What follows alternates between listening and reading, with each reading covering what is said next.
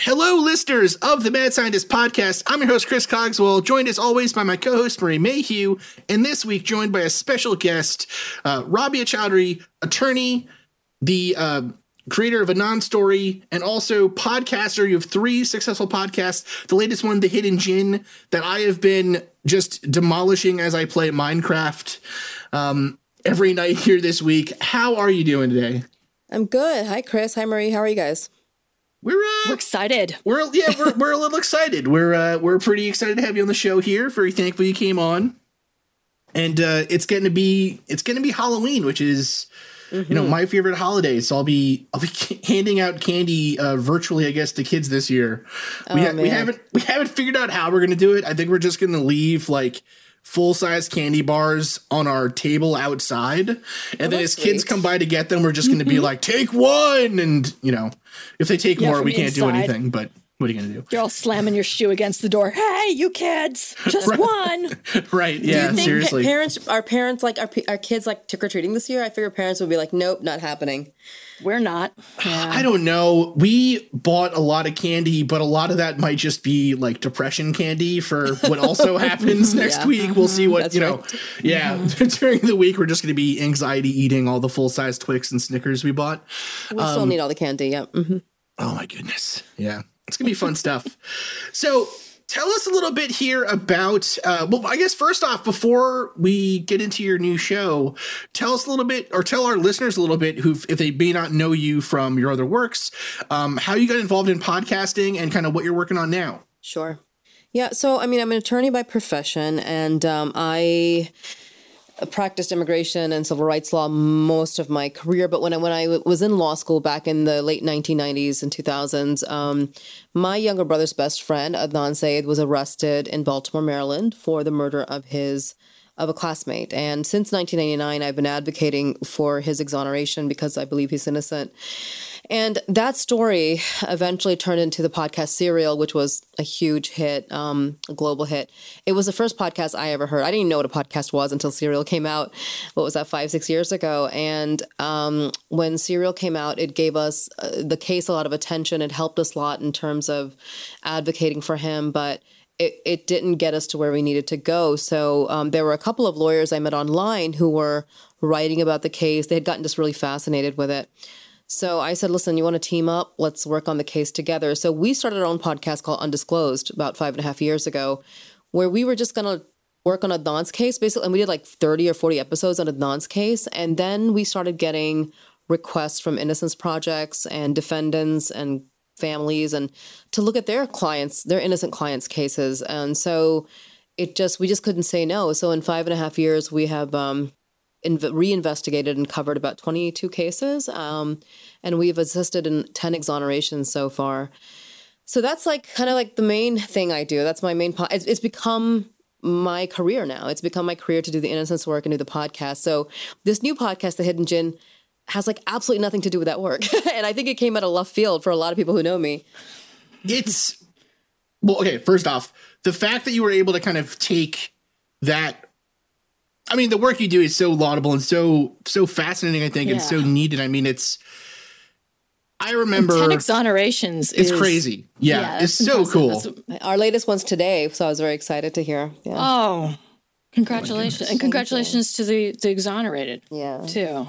Seriously, oh my goodness. Um yeah, it's it's interesting actually. You're you were probably one of the first voices we heard on on podcasts as well. I know Serial was my first Yeah. podcast. Yeah. Um, oh, absolutely. Yeah, Yeah. that was it. That was It- the that was the sort of the defining moment for for me and and I remember I had broken my ankle and I couldn't go anywhere and I was sitting at home and it was Christmas and so I was wrapping up presents and I was starting to get bored and my husband was like, "Well, you should try this podcast." I was like, "What's a podcast?" You know, I don't want Joe Rogan or something like that. And they're like, he's like, "No, I've heard it's really really good." And I listened to one and then like I would say about two and a half hours in, I was like trying to map out stuff on the back of the wrapping paper. Right, right. And I was, I have been sort of down that rabbit hole. I think there's something about the story and the way it mm. was told and the involvement with the family and the characters. And it just, to me, it was like, it was really revelatory. I, I am. They were I'm the still- gateway drug. yeah. I think Serial was a gateway Yeah. drug to a lot of podcast listeners for the first time listeners and also Mm-hmm. podcast creators. I mean, so many people, I think, launched their podcast after Serial. Yeah, and just sort of research junkies, like people like I know myself and Chris. I mean, I remember thinking afterwards, like, well, why? You know, I I think we can find out if there was that payphone at the Best Buy. Right. I think I think you can find that out, and like, just finding sort of an outlet for that, and and having and having it become a passion has been has really I think I know it's changed my life. Um, just being able to do that, so I think it's and and yeah, Yeah, well, now we do this on weekends, Marie, and some weeknights, so it's pretty great. yeah, I. Oh my Yes, goodness. But we, we have fun, and and I think it's it's to me it's more interesting to being able to to use that side of your brain and think about things and do what you really love to do than you know than the day job sometimes.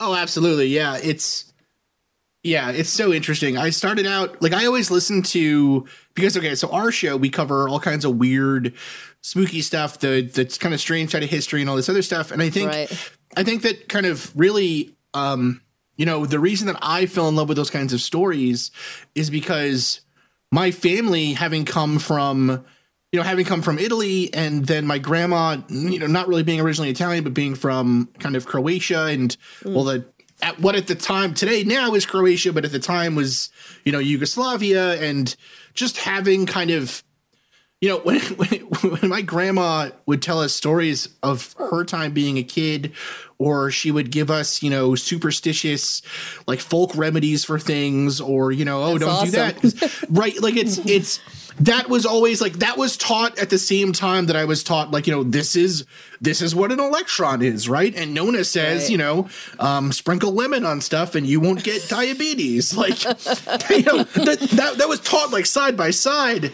um Yeah. Oh God, we use a lot of lemon too in our oh my folk- goodness in our folk remedies. It's crazy. I'm telling you, it's like the I don't know what it is. It must be like medicine isn't supposed to taste good, so lemon makes your mouth pucker. So I guess it's like mega medicine. I don't really understand it, but I, but I was wondering. I really I always loved. I've always loved hearing the mythologies of other countries or other cultures and getting even just like personal, like people's individual stories, you know? Like, I don't know if you've ever had this. I like, I love hearing people tell me what their parents told them about the holidays. Right? Like, that's Yeah, so yeah. interesting, especially when you Yeah. think, like, okay, everyone has this one story, say, of, you know, um, like Halloween, even, right? Like, in my family, um, Halloween, when I was a kid, my mom would always tell us that actually back in Italy, Halloween was like almost like a second Christmas where a witch would come and No put way. presents in your shoes. like they'd leave their shoes outside and the witch would come and give them candy in the shoes. Um, unless they were bad and they would get like, I don't know, something something else, right? I have no idea, but coal or right, whatever it right, is. right. I actually assumed that in Italy, because it's like such a religious country, that it would be some like Halloween would be one of those like totally Yeah, taboo. Yeah. Yeah. Well, that's the thing. It, it wasn't. It wasn't celebrated as Halloween. It was celebrated as like another thing. And actually, okay, we're getting just deep into tangents here. Um, the city that my mom is from in Italy, Bari, um, actually has supposedly has the bones of Saint Nicholas. Oh, whoa. Yeah, like they stole them. Um, and so when I was growing up, As like you do. we Yeah. visited, but we visited Bari, and I was like twelve, and my mom's like, "Yeah, this is uh, this is Santa's grave." I was like, "What are you talking about? Santa's still up there." Um, Which really explains quite a bit. right, serious stuff. Anyways, I I go through all those tangents to say, um, your new show is on on the jinn, right? Um, tell us a little bit what what made you interested in that. What made you want to do a show on that? Yeah. Well, so what happened was um, I. Okay, well, uh, first of all, the as far as like the jinn, the people who don't understand like what a jinn is, um, the closest thing in the Western imagination is the genie. That's where it comes from. It comes from the jinn, and the jinn is a, a creature that is not just part of um, folklore from m- many many different parts of the world, from like mid- the um, Middle East, North Africa, South Asia, all the way to East Asia. Um, it's also like part of religious tradition and stuff. So anyhow, so so we know just the way some kids have grown up swapping ghost stories around the campfire for in in um, in my community, we every time a couple kids would get together, we'd swap jinn stories, and this they could be terrifying, they could be funny, they could be all kinds of things. Because jinn can be like all kinds of things, but they we are we believe that they are an actual real thing. They're a real creation, um, and God made people, God made angels, and then God made jinn. Like it's literally in our scripture. So it's like that serious of a thing. But the reason I decided to do the show, which is completely unrelated to like my actual professional life or what people know me for, is because um, I am a huge fan of Lore by Aaron Mahnke. Mm-hmm. And mm-hmm. Uh, I love Aaron and I love the, the show and I love that it's like 30 minutes and little bites of this. And it's so rich and has so much in there. And um, I remember we used to talk online a lot. And the first time I met him a few years ago, it was at a podcast convention or something. And I said, you know, have you ever thought about like doing folklore from other parts of the world? And I said, for example, there is like thousands of years of jinn lore. And he's like, I have no idea what that is. And I would not want to. Um, I wouldn't want to go into somebody else's culture, like as a white guy who doesn't, who maybe not understanding it well, and I don't mm. want to like do mm. any of that. And so about a year or so goes by, we just had a conversation, and I told him how it was, what it was, and how I had all these books on it. And about a year goes by, and he he he circled back to me. He said, "Hey, would you do a podcast with me about the jinn?" And he was going to executive produce, but it would basically be mine. And I thought about it and I was like, you know, it would kind of be fun to do something that's not like life or death uh, situation, something that's a more creative yeah. project. And I said, okay, I'll do it. So actually, um, like we started talking about this two years ago, but 2020 was the year where I didn't, I was not taking a lead on one of my innocence cases. My colleagues are and I had the time to really do the research and and script it and record it. And so this whole year really has been about producing the Hidden Djinn, and that's how it's come about. And Aaron Mahnke is in fact a um, executive executive producer, producer on it. Excuse me. The, the one thing that I really like about the jinn stories, and especially the especially your your show too, the um the way or the way that I guess it talks about it, or kind of the stories. It's very, it's a it's like to me, it's akin to opening up, you know, for the first time, getting back into like a really good, a really good novel with a really strong uh, world, right? Because, like you said, these mm-hmm. stories, these concepts, and these ideas are thousands and thousands of years old.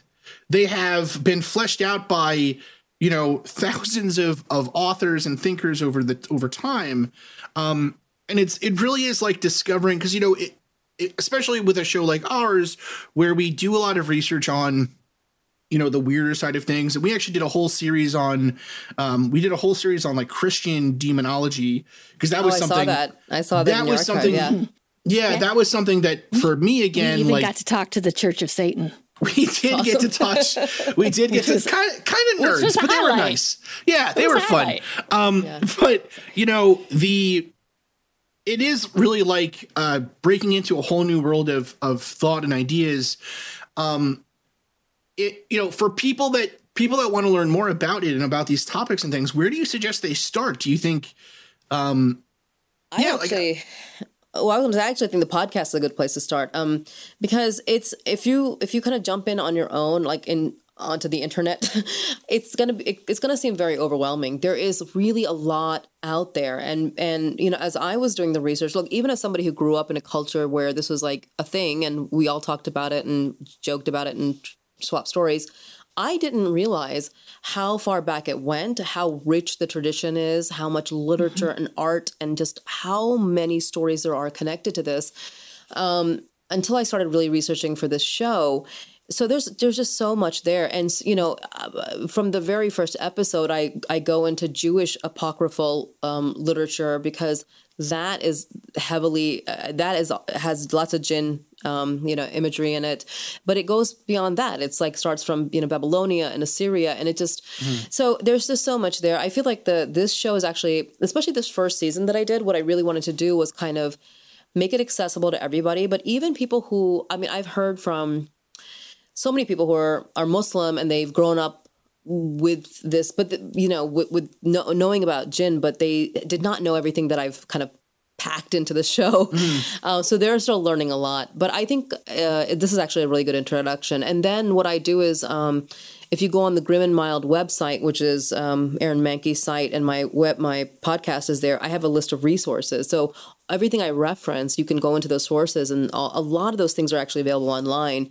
A lot of the books and uh, articles and stuff that I reference, so um, you could start there, and I think that would probably be an easy an easy way into this world. It's a big, big world. Yeah, and it's I think the thing that is so interesting uh, to me about it is it's it's almost it's beyond duality because you know I think Western culture you're you have angels, you have devils, you have ghosts, you you know you have sort of more binary, um, more binary types of, of right. deities, and the right. the jinn is none of those things, and that's what I yeah. was like in just like in any reading I've done about it, that that was the thing that I was wrapping my head around. Is I'm like, well, they're they're not human, but they they exist with humans, but also they're not they're they're not devils. They're they're they are accountable to God, um, but they're not ghosts. But you can't see them, and I'm like, well, then like. I think to me that's like a fascinating it's a fascinating rich topic of what of of of belief and like well what what are they then what do they do what are they capable of you know it's interesting i, I think uh again when i was growing up we always heard about jinn stories like scary stories and the more i've learned about mm-hmm. it exactly what you're saying is true the jinn are no more really scarier than human beings and human beings can be angels and can be demons as well. I mean, we can be some of the worst mm-hmm. monsters, mm-hmm. right? Ever. We can be the scariest things uh, that we should fear. So we've seen in 2020, yes, as we have, yeah, actually for a number of years now. Yes. Um, and and and uh, the jinn are very, basically the same. They they can be good, they can be bad, and most of them are probably just like most of us, which is a little bit good, a little bit bad, and just you know just regular old folks uh, living their lives. And but they just exist in a a plane, and and they're older than us. Like so, our, you know their cre they, they predate us in terms of like their creation versus the creation of man but it's interesting given how powerful jinn are um, how long they can live they can live thousands of years according to the tradition um, it we the faith tradition says that even that even so and when i say faith tradition i mean all the abrahamic traditions around this the jewish christian muslim is that man is still the most superior creation we are still superior mm-hmm. to them even though they are powerful in ways that we kind of wish we were. You know, like we could fly and we could do all kinds of things, but we can't. But we're still kind of superior to them. So it's interesting. What is what is that superior? Like, what is the thing that makes us? Eh, from from the stories you've heard or from sort of the the research yeah. you've you've done, what's the oh, thing oh, yeah. that makes them? The scholars have scholars have talked about this for hundreds of years about what why is it that God said to the angels and the jinn that this creature I'm creating Adam is still going to be superior to you, and what they landed on was this: um, jinn do have free will just like us, but they don't have imagination. So mm. they can they know what's happened now. They know what's happened in the past. Um, they have an incredible network that they can like if they need to find information, they can get information and and and that's why um, people who use jinn like in uh, I like you know like in reading palms and that there are people who do that kind of stuff apparently um, they can ask jinn about people's past and they can find it but jinn cannot imagine things so human beings our imagination our, our, our ability to imagine things hmm. that are that don't exist that could exist that, that we can create things they can't do that only we can do that. Um, and it's interesting, even the stories where the jinn are like the first episode, I talk about how um, the tale is the legend is that King Solomon enslaved millions of jinn to build all these incredible, you know, cities and all, all, the wonders that he had. But he had to enslave them to do it. They didn't know how to do it on their own. They couldn't do it on their own. Hmm. He had to tell them that this is how it's going to be, and they were just like kind of worker bees. Um, so it's that imagination. The um, our intellect is superior. That's amazing. That's it's, fascinating. Yeah, it's interesting that it it reminds me because again like so we we really dig deep and i love again all of the old sort of my my big thing like if i was ever going to start another show i think it would probably be on um kind of christian theology and not really mm. theology but like mythology right? Like right. you know all that kind of deep stuff because I, I just i've always been fascinated by it. Again probably because nona was like you know don't do that a demon will get you but um but you know it is it is it's very similar i think too to kind of um a lot i mean a lot of religious practices have that idea of oh, the sure. creator he or she at the very beginning they they have imperfect creations before they make humans right so mm. you know the giants the jinn the um the whatever right and when they get it right with humans um you know, and some would consider that to be a tremendous mistake. Um, you know, but when they get it right, right, but when they get it right with us, uh, then we kind of have dominion over other parts of creation. But it is really interesting, though, like Marie was saying, and you kind of fleshed out more. They are kind of a they're like a third class between you know because like in like the christian tradition it was it became very simplified it was like there's the good and there's the bad but even in stories or historical tales of um you know uh ancient say say demons or even angels there is an aspect to those creatures too that are benevolent sometimes or mm-hmm. terrifying mm-hmm. right sure um sure yeah you know mm-hmm. so it's so it's so funny that i guess you know, again, these are all they're kind of all stories pulling from the same, you know, from the same well, right? From the same source material, um, yeah, or the same initial kernel, and they still diversify to such an extent. I really expected when I did this. First of all, you know, I, I did expect that, oh, this is going to be a podcast mostly like Muslims listen to. And I don't think any Muslims listen to, but barely any. I mean, I, there are some, but it's mostly people who are not. And I, and I just know that just from like all the, the reviews that we've gotten that people have left, so m- most of them are people who are like, I've never heard of this before. I'm hearing this for the first time and I'm fascinated. But what I did not expect was that it would resonate with people of so many different backgrounds. Um, I've gotten, I've talked to now people who are like are Hindu, people who are animists. They come from like the Filipino tradition. People who um, from uh, I did a whole interview with a father and daughter from Indonesia, and like so from all over the world. And um, I'm I'm getting messages from people who are like these creatures you're describing, the qualities they have or the things they do, they sound exactly like this creature in our culture. Like it's like the same thing, but it's this is the this is what we hmm. call it versus this is what you call it. Um, and I'm like, you know, there's there's something there that's got it, that's connecting all these things, and even even the stories that are the most terrifying, right? I mean, like there seem to be like you know, there's always a vampire figure, right? Every, almost every culture has its mm-hmm. own mm-hmm. version of the vampire. Almost every culture has its own version of the succubus. Almost every culture. So, um, yeah, in some way, we're all kind of ex- we've all experienced like kind of same similar types of phenomena. We just think of them differently, understand them differently. And what's fascinating is that that while humans have more imagination, they can't see the jinn, right? That they're, right. the jinn is invisible to them. Right. But the jinn can see can see everything else, and that right. to me is like this really strange. Again, just I, it's it's a fascinating kind of well, it's um, kind of like duality. how if you believe in angels and God, they can see you, but you can't see them. I mean, same thing. Um, True. Yeah. yeah, but it's I would say like yeah, but those are more like again the the the the deity or the the um uh, sort of in the hierarchy, they're more mm. above, above, or you know, they are semi deities. Um, that's a great right. that's a great term. But I almost think of like the jinn is, but the jinn is more similar to humans than humans, yeah. different. Yeah. yeah. we are. Yeah. We definitely have different. Um, we have different powers. We have much more limited mm-hmm. lifespans. We have much more limited physical abilities.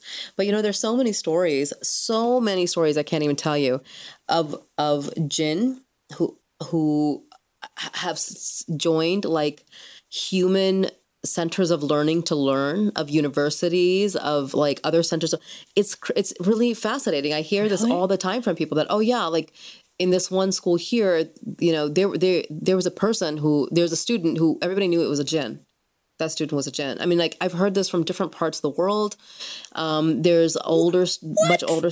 Yeah, there's older, and I think in one of the episodes I do talk about how I can't remember exactly what part of the world, but I think it's um, somewhere in the Middle East where there's an entire city that's buried underground that apparently is full of just thousands of year old scrolls that are scrolls written by human left behind by human beings but at night it, the, the it lights up underground because the jinn are studying those scrolls. They want to they want to learn from us um, things that they can't learn. They don't know. They're just not that bright. I think that's what it is. They're just not that bright.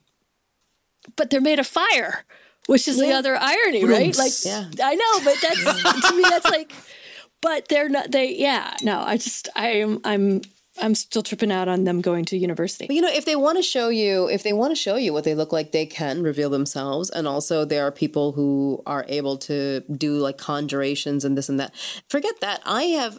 eh, See, I set up a, a Gmail account once I started this podcast saying, hey, if you have any stories, let me know. And I have gotten some of the craziest stories, um, including from people I know and I never suspected. People who say, listen, I, I see them. I see them around me. And I'm, I'm not, and you know, to, here's the thing to be absolutely honest, I have never seen anything that I could think was a jinn. I had some weird experiences that I couldn't explain, but I've never been like, oh, uh-huh. I saw a jinn or I saw a ghost or I saw, I've never experienced it in that sense. But now people I know have started coming forward feeling, I think, emboldened by the podcast saying, I just want you to know that I can see them everywhere. I'm like, oh my God.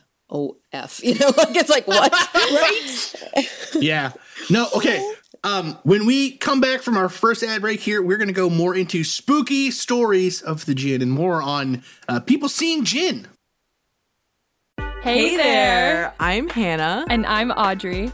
We are a sister filmmaking duo and co hosts of Sleepover Cinema, our show where we analyze the films that created the collective unconscious of the girls, gays, and theys of the late 90s and early 2000s. Princess Diaries, The Cheetah Girls, Aquamarine, Cinderella, the one starring Brandy. We haven't stopped thinking about these movies since we first saw them, and we want you to rewatch them and review them with us. Are these movies as bad as critics would have us believe? Do we even care if they are? We are always unpacking that very question on Sleepover Cinema.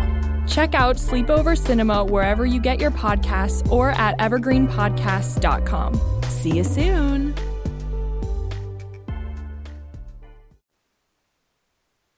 And we're back. I was going to say, I did tell, um, I was talking to my friend at work and I was telling him, I'm really excited. We're going to talk to Robbie. She's got this new podcast. And he's like, What is it about? And he's like, And I'm like, Oh, it's about the jinn. And he's like, Oh, and he's like, Oh, I wouldn't do that.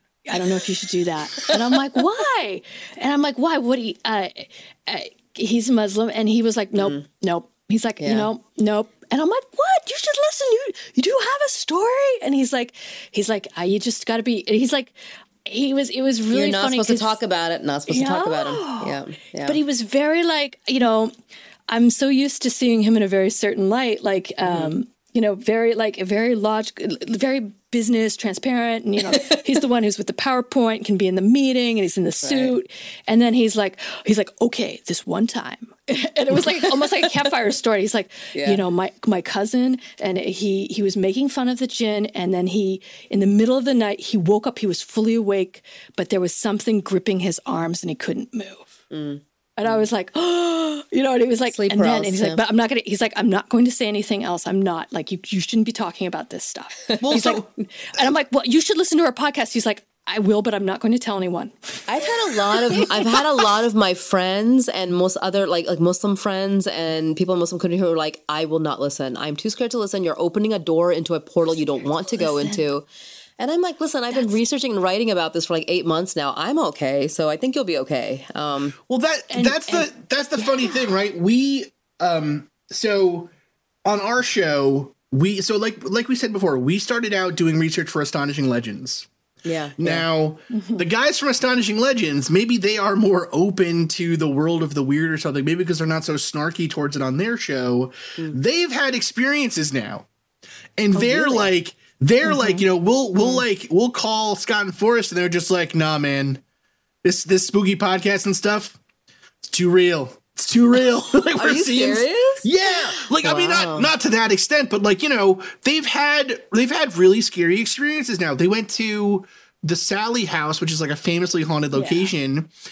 and captured like a pretty a pretty upsetting uh, EVP, like a demon screaming at them. It sounded like. Oh my um, god! Yeah, so like they've had real experiences, and I'm over here, you know, um, poking fun. I don't know. Yeah, you know what I mean? Like covered in covered in demon candles with with witchcraft books all over the house, and I can't even get a book. You know, I can't get a cup to move. Right. What's right. going That's on, exactly how I people? feel. That's how I felt when my when I started this. So for the two years prior, you know, when I told my husband I was going to do this, and my husband is a totally religious guy, he was just like, "Oh my God, we're going to get possessed. Oh my God, we're all going to get possessed." We were all terrified uh, before I started, but once I started it, I wasn't scared at all. I haven't been scared, and you know, I get asked all the time. Oh, I want to listen, but is it scary? And to be honest, I'm not scared by it. I, I would ask other. Like, do you guys think it's a scary show? I don't think it is. I don't think it's that. I think it's more. But see, but that's the thing, though. We're coming at it from the position of like, Yeah. this is stuff that we've like. I when I was a kid, I was terrified about reading about like demons and ghosts and all that stuff because I mm. thought you read about them, like you said, you open up a portal to that other world, they're gonna keep coming out. As far as I can tell, though, either my my key card keeps getting denied or something. You know, it's just not happening for me. I can't I get a we're portal just not big that enough. interesting, Chris. We're just not that I guess interesting. I guess so. Well, they know they know that we'll talk, right? But then Scott and Forrest talk. I don't even know. Anyways, but yeah, I, I don't think it's scary. It's more. It's more. It's more like the more you think about it, like afterwards, you start thinking about it, you, it starts to kind of play over in your head a little bit. And that's where it starts to get a little like unsettling or a little like, that's where it's scary. It's not like in the listening and the learning, but it's like after you've disseminated it and you've kind of packed it away and you've made sense of it, you know, it's sort of the remnants of the things that, that you can't really get your head around or fully explain that just that start to play on me a little bit. I think though too, it does depend. So we actually, it's funny. We probably that besides like the demonology kind of history of that stuff side of things, the other part of the world of the weird, I guess, that I've gotten the most sort of dip my toe in, like you know, come get me, is um is looking for aliens, right? Like I always loved UFO stories, and I practically have like a beacon on my house, like come get me, you know, and uh, they will not come down. But anyways, but that being said, we one of the first um, big long form series we did actually was about a UFO sighting that happened on my mother on my grandmother in law's farm in New Hampshire. Oh wow! And during during grad school, I lived there alone. And so I we have this like it's a really funny it's a self-published book by this crazy old guy who's like, you know, me and my wife would talk to the aliens at McDonald's and they told us to go do this stuff. And it's it's funny in the daytime. But at nighttime at the place where it happened alone in the mountains of New Hampshire, Yeah. you know, um yeah, it, it feels a little bit realer. You know what I mean? Like it, it gets a little Right. bit more scary. So right. so I don't know. I yeah, I don't know how to. So one thing, you know, one it. thing I've learned is um, that so you know one thing I've learned is at least when it comes to the realm of the jinn is is most jinn are just kind of living their lives in their lane. They're not interested in interacting with us. They got their stuff to do, whatever. Um, there are some who will want to mess with you, and then there are some who really do want to try to harm people. Um, and even that happens for specific reasons. Like so, sometimes it'll be because somebody actually like summoned them, conjured them, invited them in, and then directed them to harm somebody. Um, other times it'll be because you accidentally like hurt a jinn or insulted them, like peed under their a tree where they live or something weird. Um, and and a third t- a third way is if um, like they fall in love with you and they just get obsessed and they start stalking you. But apparently, you know, the, the way that the jinn know that they they need they need for a person's uh, they need a crack in a human psyche to really get into you, and that crack is fear. So what I've read is that um, when jinn really want to harm you, they try to scare you, even though they, even if they know they can't really harm you, but they want to scare you. So they scare you, and that mm. fright lowers your defenses, lowers your ability to like you know emotionally and mentally defend yourself, and then that's how they can actually get you in some way or another. But so since I learned that, I'm like. I, I don't know. I guess I'm just I haven't been scared yet, and I know like every time I say that I'm like I'm tempting fate. Something terrible is going to happen to me one night. Um, I love it. No, it's but but I'm still like it's like it's like you. I feel like either my veil, like they say, people some people have a really thin veil, like they're much more sensitive. They can sense things. They've sensed it all their lives and their children, and I'm just not that person. I don't know. Yeah, I don't know. I I don't know. It's Well, maybe that's why we think it's so interesting, though. Too. It's like because I don't know because I think I I am relatively the same way. I I like to scare myself, or I like to try and scare mm-hmm. myself, but I'm not like in in researching this stuff. And I I have never I have never seen it or had any kind of encounter or anything along those lines. Yeah, I don't know if anything will scare me after grad school. Like I don't know if I can be scared anymore after taking thermo and at a graduate level. I really am more scared of people. I'll be honest. The world is full of crazy people. that's- yeah. Uh, uh, we've got plenty enough to be scared of in this in this realm. Yeah. I ha- I've actually this is actually true. I do get more frightened in the in the stuff I do around true crime. I mean the the, the crimes Oh, that I deal with, the homicides I do like I have to study. I mean they're terrifying. Those are terrifying. I think yeah, the study of human nature is is really yeah yeah of sociopathic behaviors. Well, I don't. is- I don't think I've ever. I don't think I've ever annoyed a jinn, but I've definitely, you know, I'm sure I've gotten a clo- close to one or two psychopaths on the uh, subway. You know, like I, yeah. don't know if I've ever scared a jinn. So actually, one thing that's really interesting is so from from the Western, I guess, sort of American European tradition, we see a huge. We see we see the the effect of kind of um Christian demonology, you know, Abrahamic demonology, I guess I should say, generally on later supernatural beliefs. So, you know, um, UFO stories are extremely similar to witchcraft stories. and, you know, some people with giant crazy hair on the History Channel will say that that is evidence that, you know, all of these things have been happening forever and they're all one thing. But one actually really interesting part of that is in other in other cultures like you know we well actually one area that it's kind of funny that um we have a lot of info about um kind of reports of modern day supernatural things from is um is Japan right? Because because they have such a large um there, there just seems to be there's a lot of people that love that kind of you know the horror stories that come out of say Korea and Japan and then they kind of you know we mix and we get their stories and things like that. And if you compare the two they are significantly different in their themes in their motifs in kind of some of those common tropes that come around.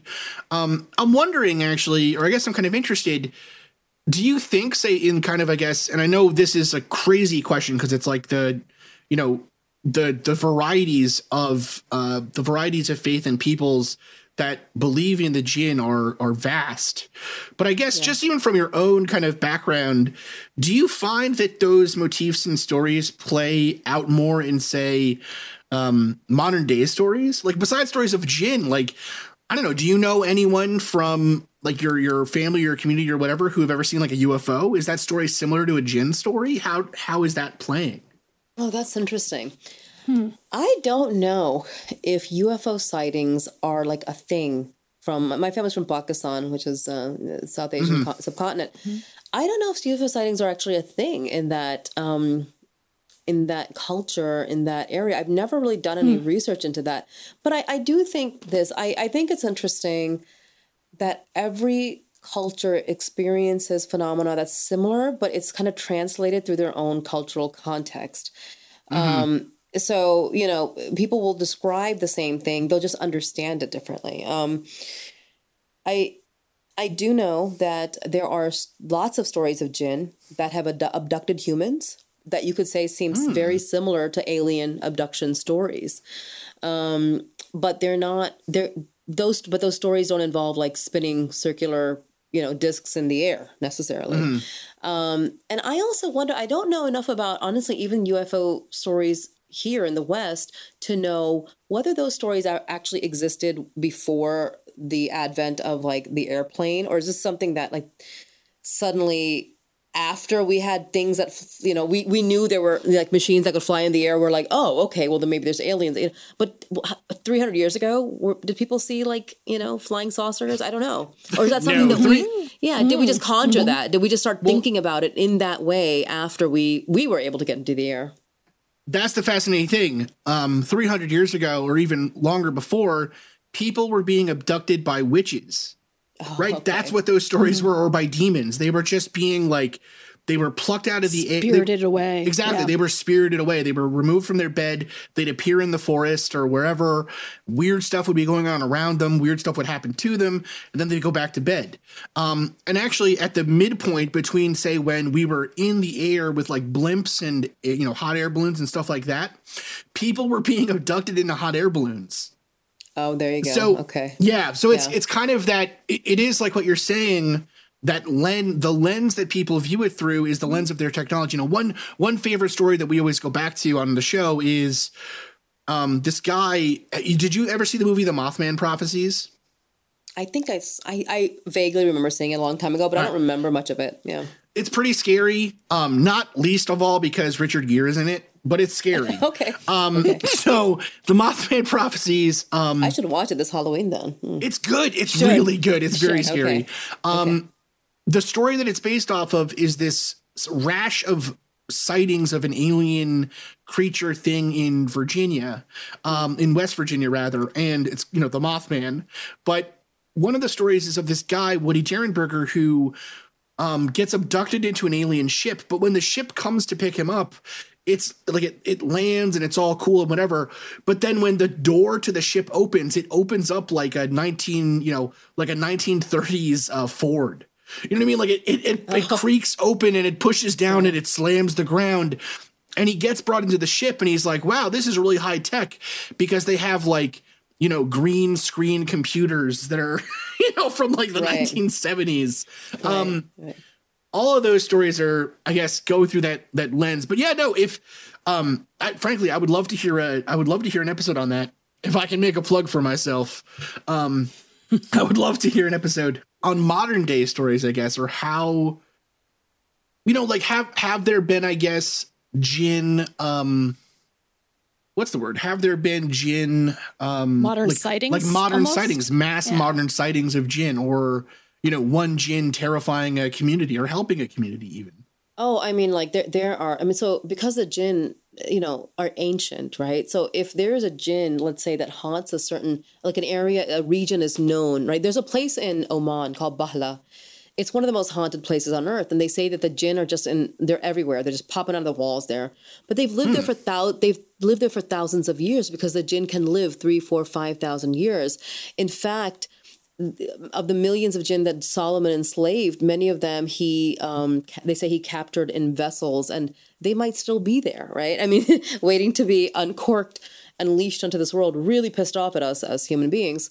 But um so so the it's it's not there isn't really a distinction between like a modern experience that a community might have with jinn, like a mass experience and something that happened 300 years ago because it is ostensibly the same jinn the same jinns have been living there all these times um, what is interesting to me is like you know when i think about like ufo and kind of like I mean, to me, the the UFO imagery is like so it's so technological, it's so sterile, and Jinn.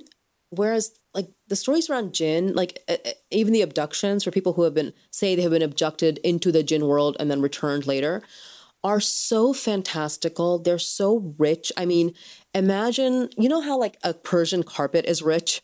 It's like that but it's just like full of color full of the most the most insane creatures like like trees that have heads growing off of them if i some of the art that i have encountered um doing my research it's so fantastical i've never seen anything like it even like in our own like you know film in hollywood and stuff like that i'm like who the hell thought this shit up?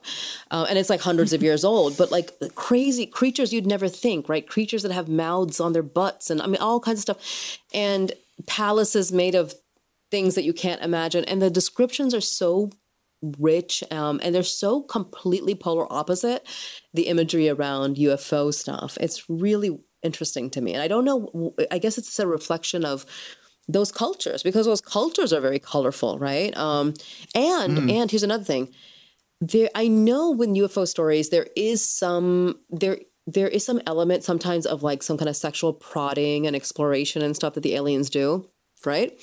Um, i've heard that um, that's happened sometimes. But in jinland it is like sexy times all the time. I mean it, it is those stories are so full of sex and sexuality i cannot tell you everybody's having sex like the people are having it with the jinn, the jinn are having it with the jinn. i mean it's just it's like one of the main pastimes in, in their world oh my god apparently. it just, That's why they live so long. maybe i've been teleported to bangland what's happening oh my god i thought you guys were i, I thought you guys were religious Ah! that's I- so funny I swear, the most religious people are like the the horniest people. I don't know how Yeah, why right. that happens No, like that, but it's true. but it's true. The stories Oh. are so full of sex. I and I'm in, like there. I have had to talk about some of this stuff in my podcast. And my dad, who's like 80 years old, listens to it, and he'll be like, "Oh, I listened to your episode." I'm like, oh. "Shit, Dad, don't listen to that. It's talking about James having sex with people." oh, Dad. Well, you know, it's it is funny actually. funny. I, I would be You know, it's interesting. There have been stories where there have been stories where people have these they they claim to have been abducted and then they do go to these like very strange worlds. Those are actually kind of earlier stories too. It's only after like the modern day UFO story we think of, that's from like the X Files. You know what I mean? Mm, that's like the. X Files created it, and then people they didn't really create it, but it comes from a very specific place. But there, there's actually a guy that's really prominent on Twitter who claims that he, like, his whole thing is he got abducted by aliens and they just they just had sex all the time. Oh, And he was like, "This is this is uh, this is great." I never want to know, go home. yeah, You know, like why would I go home? It actually it, it reminds me of the. I was just yesterday watching. We, my family, we always binge watch the Treehouse of Horror episodes of The Simpsons, and the the second season's Treehouse of Horror, the Kang and Kodos take them up onto the ship, and they keep feeding them, and they they let them watch all the TV they want. And they're like, "You're gonna have it's we're going to paradise. It'll be great." And Lisa finds the book that says, you know, how to cook man, and um. And then, you know, they're like, no, this is just space dust. And they wipe it off and it's, you know, how to cook for men or, or you know, how to cook for man. And uh, they're like, you could have been, you could have lived like gods on our pleasure planet forever, except for your, you know, untrustworthy ways. And then they get dropped back off.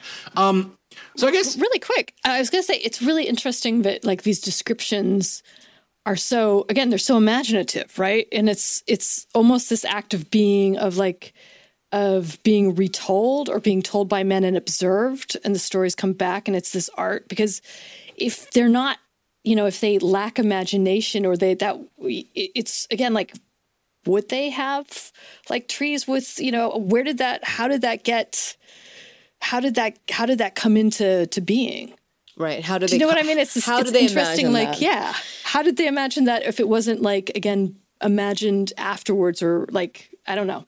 That's me. I don't know if you've what's sort of, seen like, um, cool. when you watch or when you listen to the episodes. Um, I I picked out if if you Google Islamic art jinn, you're gonna Mm-hmm. come up with some of the craziest like um, art you've ever seen, and I've been using a lot of them as title images for the episodes.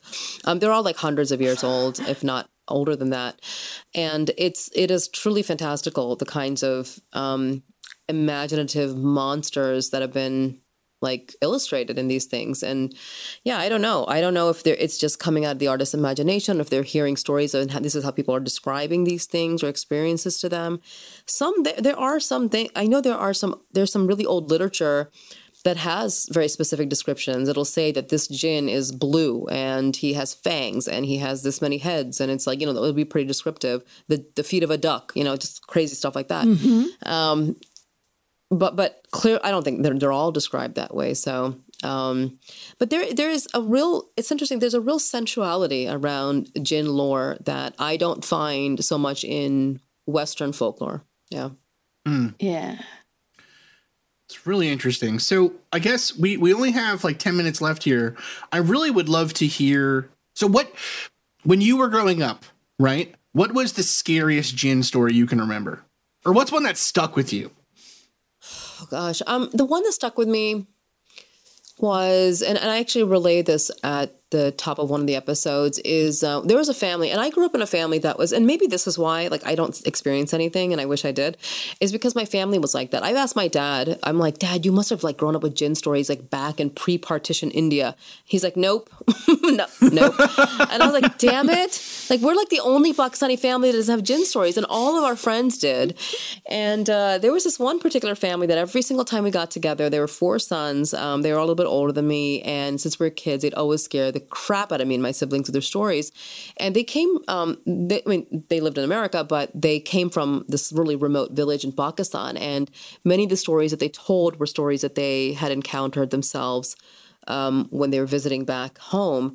And I think one of the scariest ones was um, they told about a time when they had landed in like one of the big cities and then taken a train back to their village because that's the only way you could have gotten back there. And Um, it was late at night. Most of the passengers were asleep. The two younger sons were still awake, and there was a woman. Uh, she- it looked like a woman. She was covered in head to toe in like this black kind of gown, like a veil and everything, a burqa type of thing. And um, it looked like her head was turned towards them, but she couldn't. They couldn't tell if she was looking at them. And their mom was asleep, and everybody was asleep. And suddenly, she just kind of stretched her feet out in front of herself, um, and she was sitting diagonal to them on the opposite berth and her feet were backwards, like completely backwards. And oh yeah, and so when I, that I I was told that story maybe when I was eight years old, and that has stuck not just stuck with me. That I had it struck terror in my heart. Um, and then you know they they said, well, you know they when they were terrified and they kind of you know like basically squished against their mom and tried to like look the other way. And then when they when they got to their village they told others and they're like oh yeah you saw it that was a jinn. I mean that's how you identify jinn is their feet. Like they can transform themselves but they for some reason cannot transform their feet. Um and I, so when I was young, I would always be like looking at people's feet and checking out, like maybe I could catch somebody. And you know, they say also that you know it's it it's um in societies where wearing long robes, like like think about the Middle East and other places like that, where people wear a lot of long robes, you don't see their feet, you don't know what you're dealing with. So um, it was it was so that was something that yeah really scared It's so me. scary. Yeah. And she didn't do anything to them, but it was just like one of those things. But also, you know, we were always told, um, don't go out at night, especially as girls, with your hair out because um, it will attract a jinn and then that jinn will want you for the rest of your life and he will not let you go. Like it'll fall in love with you. And that'll scare the crap out of me. But I, I personally think that was like some kind of like a tool of social control. Sure. not Well, yeah, necessarily right. reality. No, yeah. yeah. Oh boy, that is uh my god. That's a good one. That's yeah, good one. I'm um I am going to be checking my wife's uh, feet when she gets home tonight. I'm very afraid. I'm telling now. you, it's like the little stuff. Like, right? Like the next little time you're in the supermarket or something, you're just gonna be like, uh, you know, like, sure, I've rationalized this, I packed it away, and then I'm gonna be checking people's feet. Yeah. You know, the, the, when when I when I you know they say you know the jinn uh, there's certain places they like to inhabit like ruins and cemeteries and graveyards and um, I haven't been to Pakistan in five years but the last time I went my grandparents are buried in the, one of the largest graveyards in the country and it is kind of like in this very center of um, the city, uh, a a major city, which is an incredibly loud, crowded city. But the minute you step inside the cemetery, and believe me, it's surrounded on all sides by don- like carts and rickshaws and trucks, and but the minute you step inside, it's like dead silence. And um, we've always been taught that animals can hear and see the jinn, and that's why you won't find them, and you, you don't find cats and dogs hanging out in graveyards because they they can see them there. Um, but we can't see them there. And, and that's always been a really freaky experience for me to go into this, like, just it's it's there's no wall between the city and the cemetery at all. It's like you're like on the street and you take two steps up into the dirt and you're in the cemetery and it's huge, but suddenly there's like this eerie silence, and that's always been kind of spooky, hmm. pretty spooky. Yeah. Yeah. I'm not, I'm not sufficiently freaked myself out a little bit. No, yeah. Oh my goodness. Well, Rabia, thank you so much for coming on the show.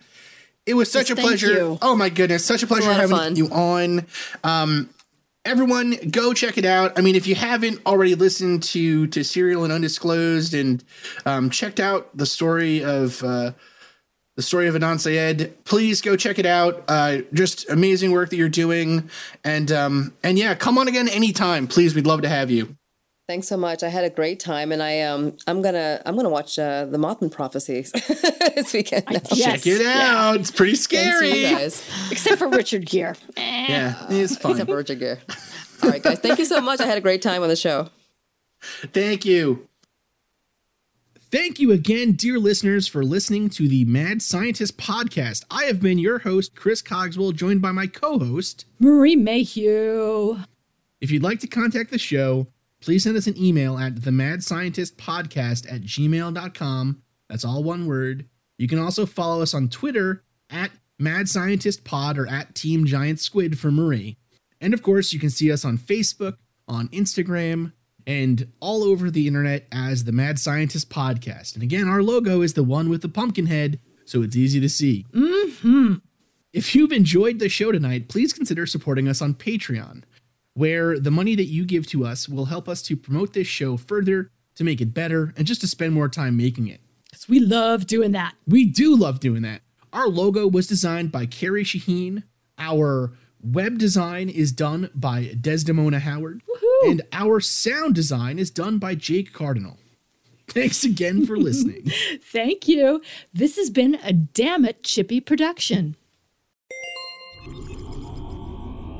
I'm Eliza, and I need you to listen to me.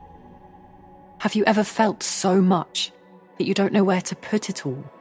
And you wonder if anyone would notice if you screamed? Because you want to. Scream for the ones they've hurt, the ones they've taken. Scream for yourself.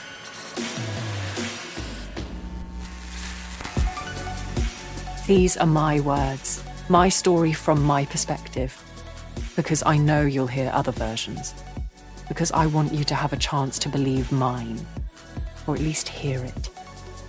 If you're getting this, it's already over. But if one of you listens, really listens, it won't be for nothing.